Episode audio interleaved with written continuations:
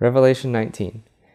And after these things I heard, as it were, a loud voice of a great multitude in heaven, saying, Hallelujah, the salvation and the glory and the power are of our God. For true and righteous are his judgments, for he has judged the great harlot who corrupted the earth with her fornication, and he avenged the blood of his slaves at her hand.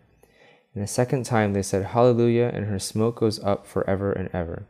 And the twenty four elders and the four living creatures fell down and worshipped God who sits upon the throne, saying, Amen, Hallelujah. And a voice came out from the throne, saying, Praise our God, all his slaves and those who fear him, the small and the great. And I heard, as it were, the voice of a great multitude, and like the sound of many waters, and like the sound of mighty thunders, saying, Hallelujah, for the Lord our God, the Almighty, reigns. Let us rejoice and exult, and let us give the glory to him, for the marriage of the Lamb has come and his wife has made herself ready. And it was given to her that she should be clothed in fine linen, bright and clean, for the fine linen is the righteousnesses of the saints. And he said to me, Write, Blessed are they who are called to the marriage dinner of the Lamb. And he said to me, These are the true words of God.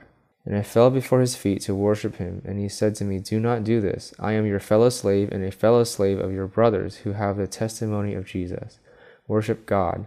For the testimony of Jesus is the spirit of the prophecy. And I saw heaven opened, and behold, a white horse, and he who sits on it called Faithful and True, and in righteousness he judges and makes war. And his eyes are a flame of fire, and on his head are many diadems, and he has a name written which no one knows but himself. And he is clothed with a garment dipped in blood, and his name is called the Word of God. And the armies which are in heaven followed him on white horses, dressed in fine linen, white and clean.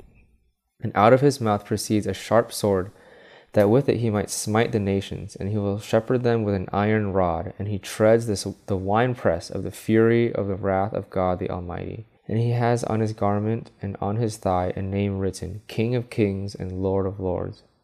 And I saw an angel standing in the sun and he cried out with a loud voice, saying to all the birds that fly in mid heaven, Come here, gather yourselves to the great dinner of God, that you may f- eat the flesh of kings, and the flesh of generals, and the flesh of mighty men, and the flesh of horses, and of those who sit on them, and the flesh of all men, both free and slave, and small and great.